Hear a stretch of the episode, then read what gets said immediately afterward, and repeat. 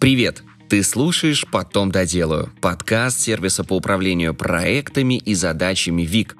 У микрофона ведущий подкаст Илья Вахмистров, и вот уже четвертый сезон мы продолжаем разговаривать с тобой о том, как укладываться в дедлайны, работать в команде и быть лучше.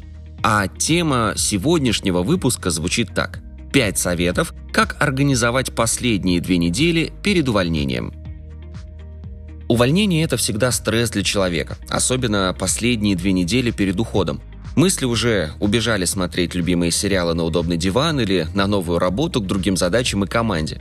Однако переход в новую компанию – это не повод забывать о текущих делах и коллегах, с которыми ты проработал какое-то время – Нужно грамотно и ответственно подойти к передаче своих дел, поэтому мы собрали для тебя 5 советов, которые помогут правильно уволиться из компании и сохранить отношения с командой и руководителем. Первое. Уходи красиво. Нам всем порой хочется хлопнуть дверью и сжечь все мосты за собой, как это показывают в кино. Здесь тебе следует остановить себя. Даже в крупных городах мир профессиональных связей тесен, есть риск, что после такого прощания возможности в новых проектах так и не появятся перед тобой.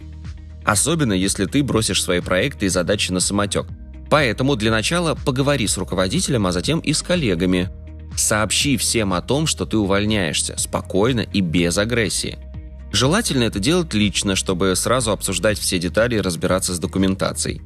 Постарайся абстрагироваться от негатива, если он есть, и пообщаться с коллегами перед своим уходом, в свой последний день перед увольнением можно угостить их пиццей, обсудить планы на дальнейшее будущее или же повспоминать забавные ситуации из вашего совместного прошлого. Важно оставить о себе приятное впечатление, даже если до этого в работе случались конфликты. Кстати, можно написать письмо своим коллегам или руководителю с благодарностью за плодотворную работу и желанием не терять связи, а только укреплять их. Второе. Заверши все свои дела. Крайне важно на последние две недели перед увольнением не брать новые и большие задачи в работу. Передавать их потом коллегам или новому сотруднику будет гораздо сложнее, чем ты думаешь. Постарайся по максимуму завершить все рабочие дела и проекты. Не забывай также держать руководителя в курсе статуса задач, чтобы он понимал, как впоследствии грамотно и безболезненно интегрировать нового сотрудника в рабочий процесс. Предупредите партнеров и клиентов компании, если ты с ними работал, о том, что ты уходишь, и дальнейшую коммуникацию будет вести такой-то, такой-то человек. Укажите контакт человека, к которому они могут обращаться, когда вы уйдете.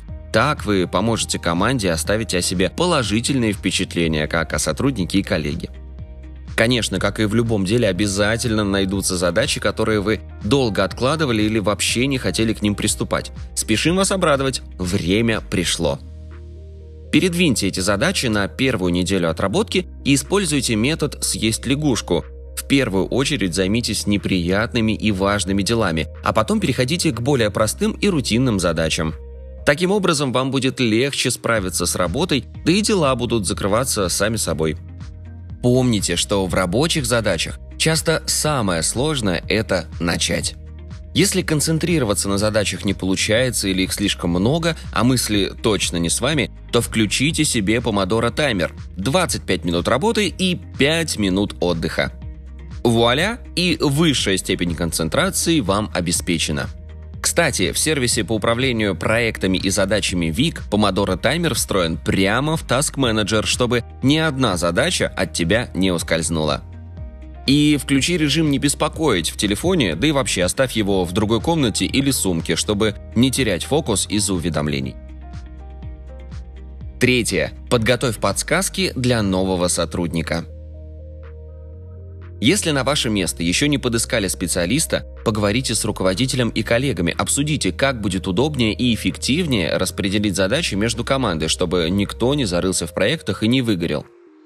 Если же новый сотрудник уже ждет своего вступления в новую должность, подготовьте для него документы, в которых будет подробно расписано, какими проектами вы занимались, что предстоит сделать и как вообще выстроен рабочий процесс в компании или вашем отделе.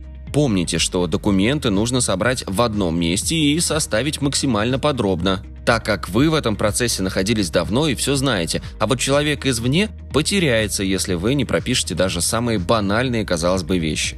Кстати, не забудьте открыть доступы ко всем материалам, чтобы вас не дергали каждые 15 минут по такой ерунде.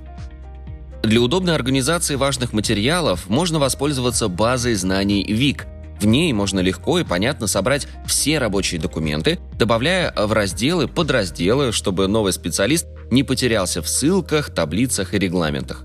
А то, как это может выглядеть, можете увидеть в оригинальной статье на сайте vic.net.